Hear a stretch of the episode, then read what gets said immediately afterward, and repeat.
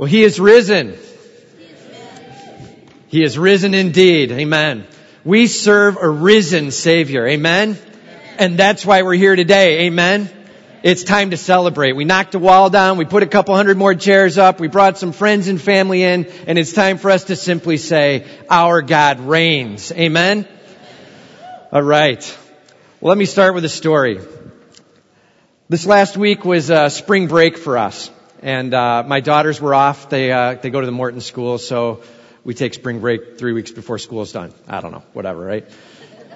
So it's spring break for us, and uh, so Thursday night we decided, hey, let's go roast some marshmallows. It's about 40 degrees out, right? So we grabbed one of these portable fire pits that we've got, and, and we had set it up, and my wife, with all the foresight in the world, said, you know, it might start raining. Let's make sure we don't set it up in a place we're going to regret. So I set it up right at kind of the edge of the garage, just in case, you know. And so I, I, let, I set the log out and I lit it. Okay, it was a Duraflame, so you just have to light the paper and the whole thing ignites, right? Like we got to get this bad boy going. Like make sure we get it in, okay? And now, do you remember Thursday night? Do you remember the torrents of rain that were coming down? Okay, I lit the Duraflame log four minutes before that, just so you know. So I light the log, I get that thing going, and, and we're just, we're getting the chairs all set up and the kids are coming out and they're kind of buzzing and they got the s'more stuff, all the things you need and it's all laid out on the ground and we're getting ready and the drops start coming down, right? And then they start coming down harder and harder and faster and faster. In fact, it just pretty much went to a straight downpour. And the kids are like, we will not be daunted, right? So they're sticking a marshmallow on there and they're reaching out and you can hear the flame fizzing. You know what I mean? As the water hits it, you're going, tsh, tsh, as the rain is hitting the log. And they're holding the marshmallow out like it's gonna get warm on it, I'm sure, you know? And my wife and I, alright, we climbed in the bed of the pickup truck in the garage. We're sitting in the back, staying away from the rain that's coming at angles. And we're like, we're getting wet in the bed of the pickup at the back of it. And they're sitting out there kind of doing this in the fire, right? They get done and they make the s'more and it, I mean, she's starting, uh, my littler one, Alyssa, is starting to climb into the truck and the s'more was like this thick. And I go, whoa, that's a serious s'more. And she goes, well, the marshmallows are stale. so they didn't really cook well. And the chocolate is freezing cold. And the graham crackers are kind of mushy from the rain. But this is awesome! As we sat in the bed of the truck, laughing and joking, huddled up against the cab side of the truck as the rain's coming in the garage, and cars that are driving by in the torrents of rain are honking at us as if to say, you're a fool, right? One of those. We're just enjoying the moment. Was it because of the great graham crackers? Or the really good chocolate or the stale marshmallows or no. It was because of the time together. It was because of the relationship with one another. You know, we as a church, we have a job. And it's as the outside looks in as they're driving by. They may not see the best circumstances going on in our life. There might be some troubles taking place in your home. You might be wrestling with things. You might, the graham crackers are soggy. But you're enjoying your time with your king. That's our call. And quite frankly, as we need to enjoy our time with the king, we might ask the question, what's the big deal about this Jesus Christ? What's the big deal about Jesus? You know, we're going to start today and we're going to go over the next eight weeks after this. We're going through a series called The Compelling King. And that's the question we're answering. What's the big deal about Jesus Christ? Today we're going to start answering that. We're going to dive into Luke chapter 24 verses 36 to the end there. And we're just going to answer this. What's the big deal about my king? In fact, we know there's a big deal and in the end we're going to be saying, that's my king. Turn with me if you will to Luke chapter 24, verses 36 to 53. If, uh, if you need a Bible, the ushers are coming forward. They'll have Bibles in their hands. So just raise your hand. They'll get a Bible to you, okay? Get their attention. They'll get one to you. Luke chapter 24, verses 36 to 53. What's the big deal about this Jesus? Well, the first point. He is real. He is risen and he has worn the clothes of humanity. He is real, he is risen, and he has worn the clothes of humanity. Let's just start out in verse 36 here.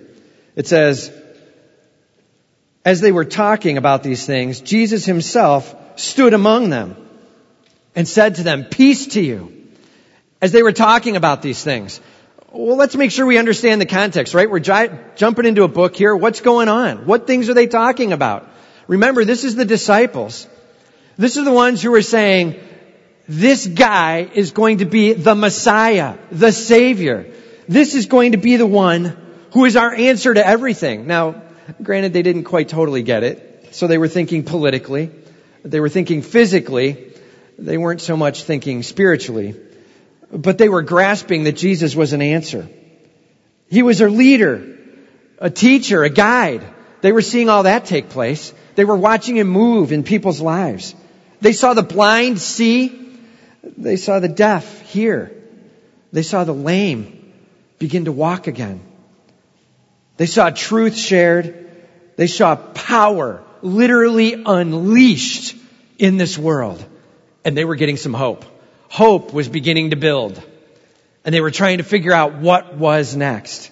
Then all of a sudden, one of the twelve, one of the inner twelve, defected. I'm done with them. 30 pieces of silver and I'm out of here. Then he was taken. He was beaten. He was mocked. He was crucified. He was gone. This is their Messiah, their hope. This is the one who they were putting all of their trust in. They're devastated.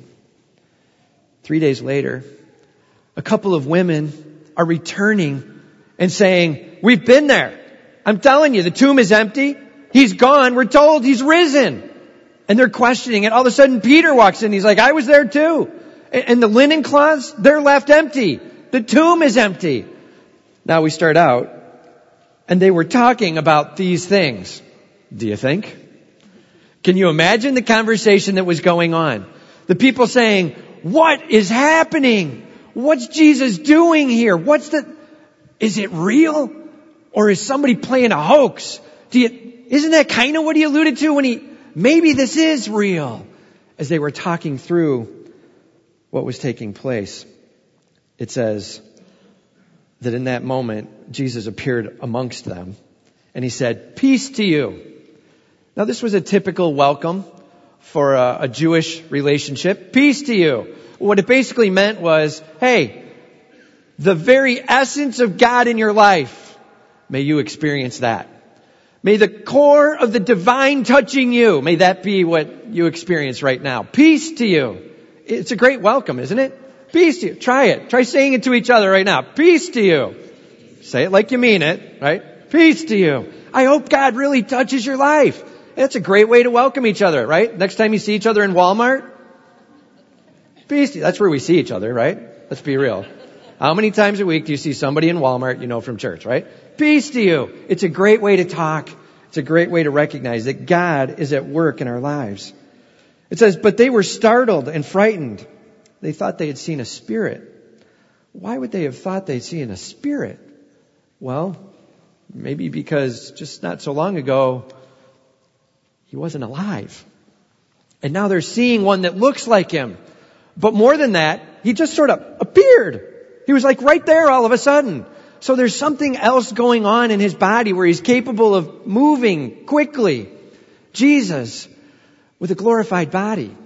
And they're trying to figure out what they're seeing and what they're looking at. He just appeared. They thought they were seeing a spirit, so Jesus had an answer for them. Why are you troubled? Why do doubts arise in your heart?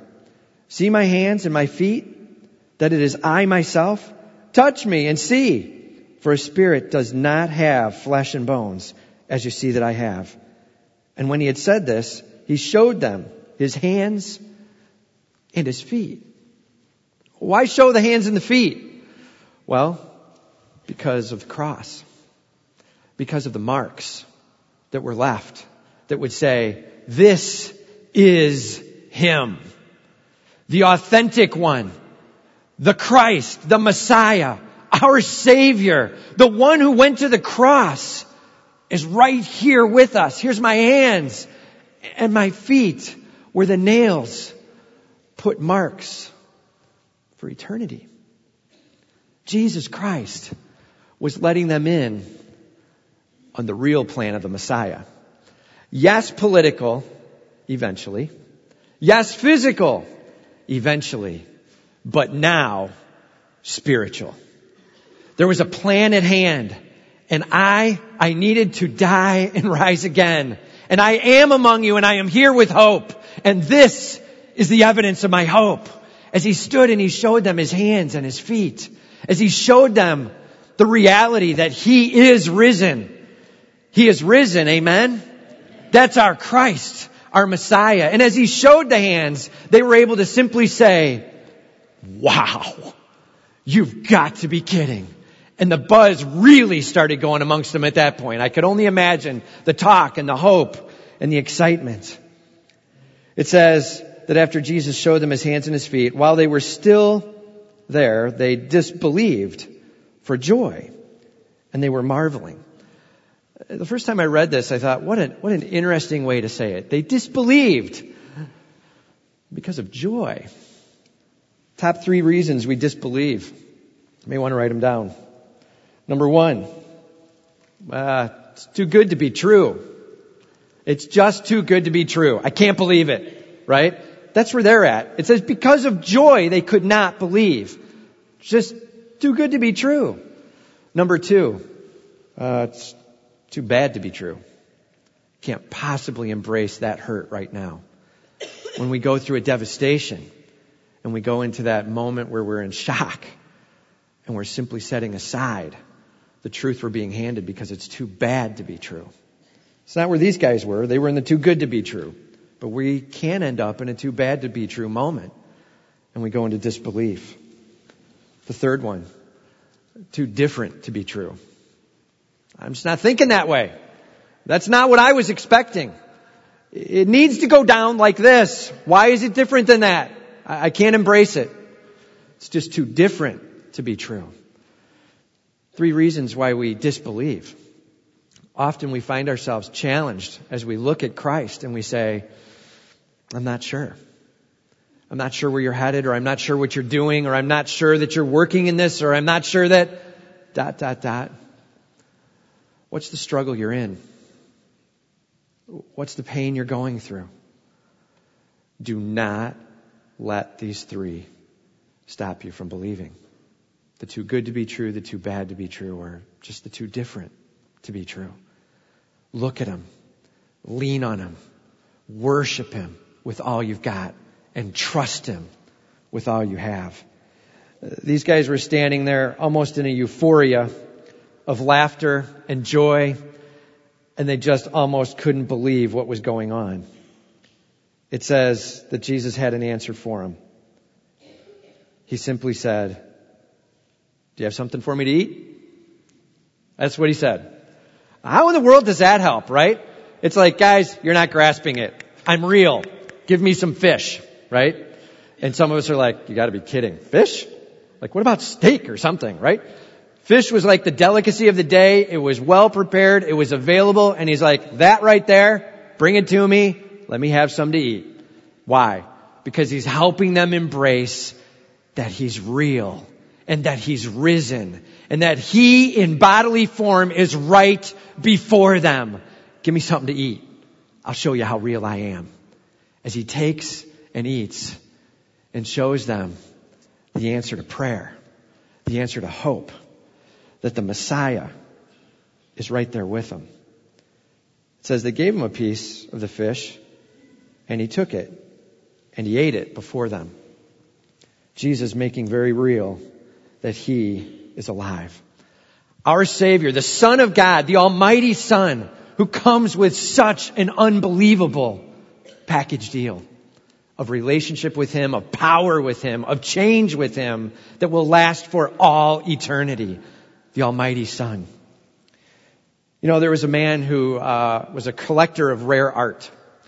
And uh, he had, I mean, his house was chocked full. I mean, he had the Van Goghs and the Rembrandts, and he had some awesome paintings. He had a son who had gone to war. And his son was a hero in the war there. He had saved many lives. He was very valuable to the war effort.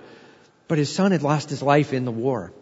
One day after the war, a soldier came to the house and knocked on the door and opened up a sketch that he had made of the man's son. And he handed him the sketch and he said, I'm not a great artist, but I tried to capture a little bit of your son's personality and of what was going on in his eyes. He was amazing to be with. He saved my life. I just wanted to give you this drawing. The father took that picture and he cherished that picture with all he had. He framed it. He put it in the middle of all of these unbelievably priceless paintings. It wasn't but a few months later and the man ended up dying himself. And his entire estate went up for auction. The first one to be sold was the picture of the son. And as they went to sell, the auctioneer said, $100 for this picture. Who will give me a $100? It was as quiet as that. Nobody said a thing. He said, come on, somebody needs to give me a bid. a $100. They said, come on, move on. Let's get to the other paintings. $100. Nobody's going to move. Finally, at the back, a gardener raises his hand and says, I can only bid 10. It's all I've got. $10. He says, fine, $10. Who'll give me 20? Is anybody willing to bid 20? Somebody finally screams out, we're here for the Rembrandt, man. Get to it. Let's go. He said, fine, $10 going once, going twice, picks up the gavel, whack. His painting sold for $10. Sets down the gavel and starts to walk away. They go, whoa, what are you doing? We got to get to the rest of it. And he goes, the rest of it's done. The will was made. He who buys the painting of my son gets it all. That's where you and I stand today. In a relationship that brings more than we deserve. In a relationship that brings power and life change and authority that will last us for all eternity. And what did we do? We simply said, take my life, Lord. You're in charge. Done. And we get way more than we could have ever imagined. Life with the Almighty King. It's our privilege. He is real. He is risen. He was clothed with humanity and is clothed with humanity, our Almighty King. And He brings so much for you and for me. Amen? The challenge is this. Are you living your life for Him? Are you handing it over and saying, may the Son rock my world? Jesus, you've got my all. I'm giving you all I have. Thank you for what you've done. That's the first step in recognizing the greatness of our King. He is real. He is risen. The second step, second point, He fulfilled all prophecies of the coming Savior. He fulfilled all prophecies of a coming Savior. Check this out. Jesus now begins to talk to him. He showed him the wounds. He's eaten the fish. He now says to them, these are my words that I spoke to you while I was still with you. Have you ever had one of those moments where you're like, okay, we've been over this a few times. I've said this to you before, but I need for you to hear this now. Are your ears opening up? Are you ready to hear at this point? Like, this is kind of where Jesus is. He's being kind. He's being relational. He's also being very direct. Uh, I've been over this with you. These are the things I spoke to you while I was still with you. That everything written about me in the law of Moses and the prophets and the Psalms must be fulfilled. Hear this, boys. Me written about in scripture from eternity past. Hear this. The three segments of the Jewish Old Testament, the law and prophets and the Psalms. The law, the prophets, and the Psalms. Those three pieces, basically the whole Old Testament, here's how it points to me. Remember, I told you it did. I told you it would it's time for you to start embracing that it does. I am the fulfillment of all that. It says, then he opened their minds to understand the scriptures. Then he opened their minds to understand the scriptures. My prayer for you, my prayer for me, is that we would simply ask that of our Almighty. Lord, just open my mind that I can grasp what you have. I know there's things going on where I'm thick up here. I know I'm being distracted. I know I'm not hearing you. I know that there is times when you're trying to make a point and I am off in la la land dreaming about something else. Please open my mind that I can hear. I mean really hear what you have to say. That needs to be our prayer. Even right now, right here. Let's just take a moment where you're literally saying that to the Lord right now. Let's just take a moment in prayer where we're saying, Lord, open my mind like you opened theirs. May I see you in the word richer than I ever have before. May whatever's blocking my mind be removed. Open that I might hear you. Let's just pray right now for a moment. Take that time where you pray personally to Him, that prayer.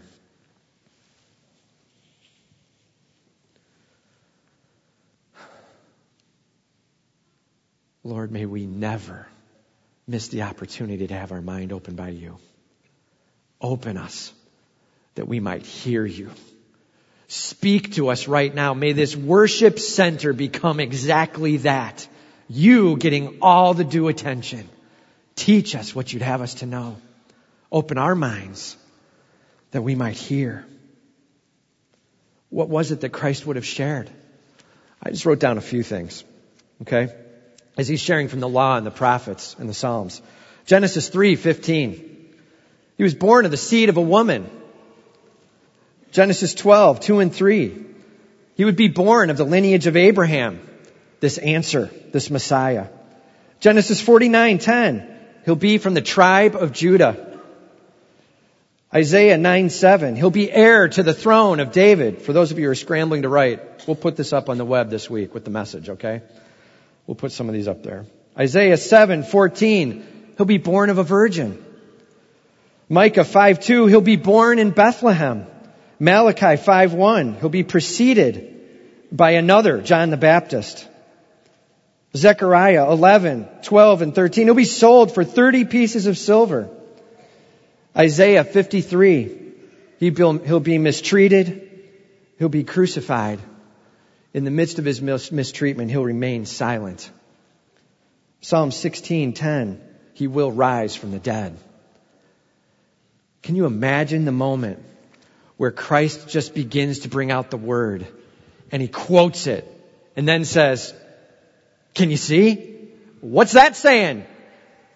Saying you're going to be born in Bethlehem? Where was I born? Bethlehem? Yes! And what's this saying? And he's just walking along showing them the richness of the prophecies and the wholeness of the truth that were written hundreds and thousands of years before his existence and yet now are true to the letter. Amen? We serve the Christ, the risen one, but more than that, the God of the universe who prophesied ahead of time of what would be happening. And he started from time past and he recorded through Moses and all of the law and the prophets and the Psalms. This is who he'll be. And Christ is able to say, that is who I am. Amen? That's our mighty God, the Messiah. You know, just a little heads up. We uh, have been doing some daily readings, right? And uh, we just finished a, a 20 day daily reading there. We, I'm putting something else up, and for those who want to follow with it, follow with. It's a 45 day reading plan. It's going to go along with this sermon series. And each week, we're going to be reading from Genesis. We're going to start in Genesis. We'll end in Revelation at the end of the 45 days. And we're going to be looking at Christ, the Messiah, in the Bible. What does it mean from Genesis to Revelation? Who is Jesus? What's he doing? What's the whole storyline of the Bible? All too often we pick this up and we think it's my self-help book. Oh, my word, have we missed it? This is not our self-help book. Does it help us? Yes. But that's not its primary intent. Its primary intent is this, that we would grasp the Almighty King from beginning as creator in perfection Everything falling apart and Him working with creation all the way through, bringing creation back to Him until He's finally coming and reigning King. It's the story of our mighty King. Amen? That's what we're going to be reading, okay? So join with us on the 45 day reading challenge as we read day by day about our mighty King from Genesis to Revelation. And each week they're going to align with the passage we're preaching that, uh, from that week before, okay? Join with us. It's going to be powerful. I'm looking forward to it. So we have Christ basically saying, through the scriptures, this is who I am. He then says, I need you to understand some very direct statements of me. Thus it is written, the Christ should suffer and on the third day rise from the dead, and the, that repentance and forgiveness of sins should be proclaimed in his name to all nations, beginning from Jerusalem. That's his command. I want you to recognize this about me, that I've come, that I've sacrificed all for you, that you can have forgiveness of sins through me, and I was to rise on the third day, and I have. Done, done, done. Check, check, check, check. This is what's accomplished through me. Let's just deal with this for a moment. It says that Christ should suffer. That Christ should suffer. How did he suffer? Well, I mean, he was rejected, and he was beaten, and he was mocked, and he was spit on. He was crucified. Those sound like pretty bad sufferings, right? Yes. Physical suffering and, and some emotional mistreatment. But is that what this is really alluding to? The suffering for you and me. It's actually a spiritual suffering. It goes deeper. It's this, that he who knew no sin became sin for us. That's the real suffering. That he who knew perfection and a complete relationship with the Almighty had to bear the very wrath of God, which is what you and I deserve. And that went on him at the cross. Yes, the suffering through the physical. Yes, the suffering through the emotional. Yes, the suffering through the spiritual. As our Almighty God carried with him to the cross what we deserve. And he who knew no sin became sin for us.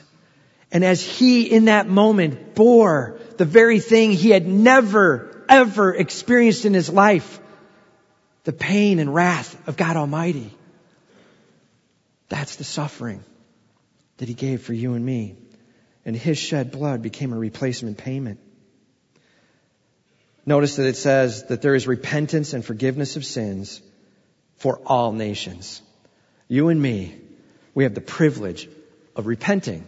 Literally means to turn and go the opposite direction. Repent and seek the forgiveness. Please use your blood. Please use your carrying the wrath of God Almighty on you instead of me and forgive me for what I owe. That's the story of our Almighty Savior. Amen?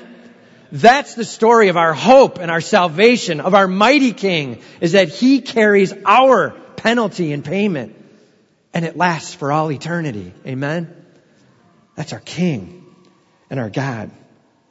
It says at the end there, you are witnesses of these things, and behold, I am sending the promise of my Father upon you, but stay in the city until you are clothed with power from on high. You will be my witnesses. Newsflash. Don't run out and do this all in your own human strength. Right? You will do this. This will be a part of what happens, but newsflash, if you try to just muscle it yourself, you're really going to find this going pretty pathetically. Okay? Wait for my Holy Spirit to come on you with all power. I wrote this down. Vance Havner wrote this quote. Witnessing is not what you do for him. It's what he does through you. It's not a sales talk, but it's a spiritually empowered testimony as you share and God moves. People do not come to Christ through arguments. They come to Christ through the Holy Spirit opening their mind. Vance Havner. Awesome insight to witnessing we are called to share of our Almighty Savior. Imagine what Jesus Christ could have done at the cross. It's always timely. Imagine what he could have done at the cross. He could have called 10,000 upon 10,000 angels. He could have called for the absolute appropriateness of who he was to be lifted up. He could have called that he be celebrated in that moment. And instead he said, right now, it's not the time. Now is the time for me to provide. Now is the time for me to make the sacrifice. Eventually, in my second coming, it will be time for me to prevail. But now is provision. I will come with all authority. Right now I provide with all love. That's our Savior. And we embrace Him with all we have. That's the one we want to spend eternity with. You know, in 1981, there was a car that was stolen in Minnesota. And uh, they were driving this VW bug, running recklessly away from the police. The problem was they didn't know that on the seat next to them, the owner of the VW had actually left a box of crackers that looked very enticing. They weren't the soggy graham crackers we had on Thursday night. They looked very enticing, but they had rat poison on them. Why? Because he was going to use it to kill some rats out at his farm. And so he had these crackers with rat poison. He's like, I'm just telling you, the guy has any of that. He's dead. So all of a sudden they're putting out full calling on the radio. If you see this car, stop the car, save the man's life. Got the cops chasing him and he is running. He doesn't know what's going on and he is running like crazy. Why? Because he basically feels like he's trying to escape when actually they're trying to rescue him and his life. All too often, we have the same view of our relationship with God. That we're running to try to escape and have our own freedom when really the very reason that he's pursuing us is to rescue us from ourselves. Amen? That's our job. Stop, turn, get in his arms. Let the king of this universe just unleash his glory upon you as he starts changing and shaping and empowering and showing you exactly who he is. Get into the hands of the Almighty and let him live with you, through you, about you. May your life become a worship to Him. Stop running. Hand it over. Let Him be your number one. So first, He is real, He is risen. Second, He has fulfilled all prophecies. And third, He is enthroned at the right hand of the Father. He is enthroned at the right hand of the Father. Check this out real briefly here at the end. It says, Then he led them out as far as Bethany, and lifting up his hands, he blessed them. While he blessed them, he parted from them, and he was carried up into heaven. Then, well, we actually know if you go to Acts chapter 1, this then is kind of a long then. It basically is about 40 days later.